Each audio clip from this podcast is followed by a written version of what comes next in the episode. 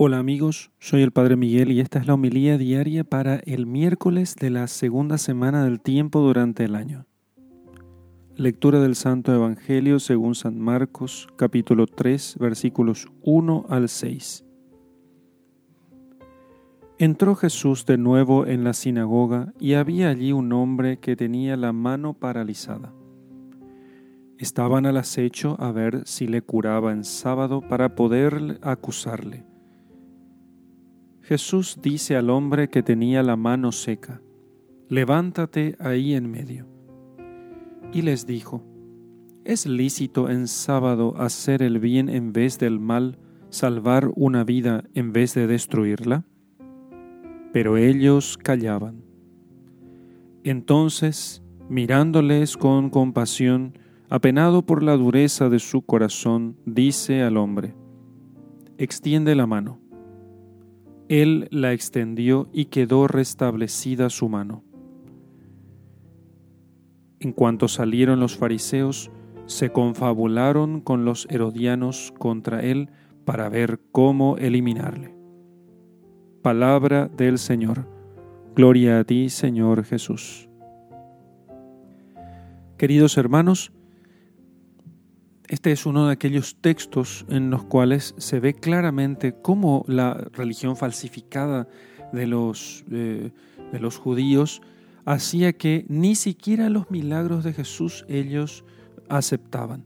Entonces, cuando nosotros solemos pensar, si Jesús hubiera vivido en estos tiempos, nosotros no lo hubiéramos rechazado. Y no es tan cierto eso.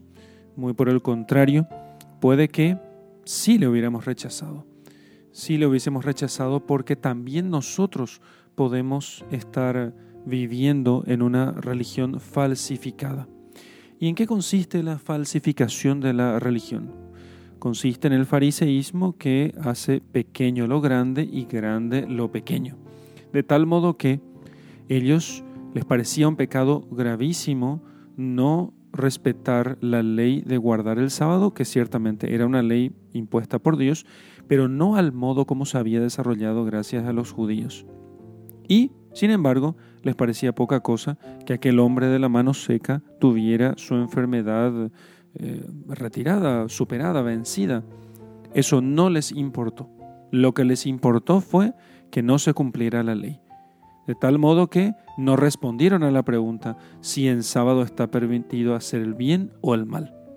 Por eso, nosotros también hemos de cuidarnos mucho de esa falsificación de la religión, por la cual nosotros ya no sabemos distinguir lo que está bien de lo que está mal sino que nos quedamos simplemente con ciertas apariencias de bien, de tal modo que nos parece que lo único importante es el cumplimiento de ciertas cosas y no realmente la distinción entre el bien y el mal.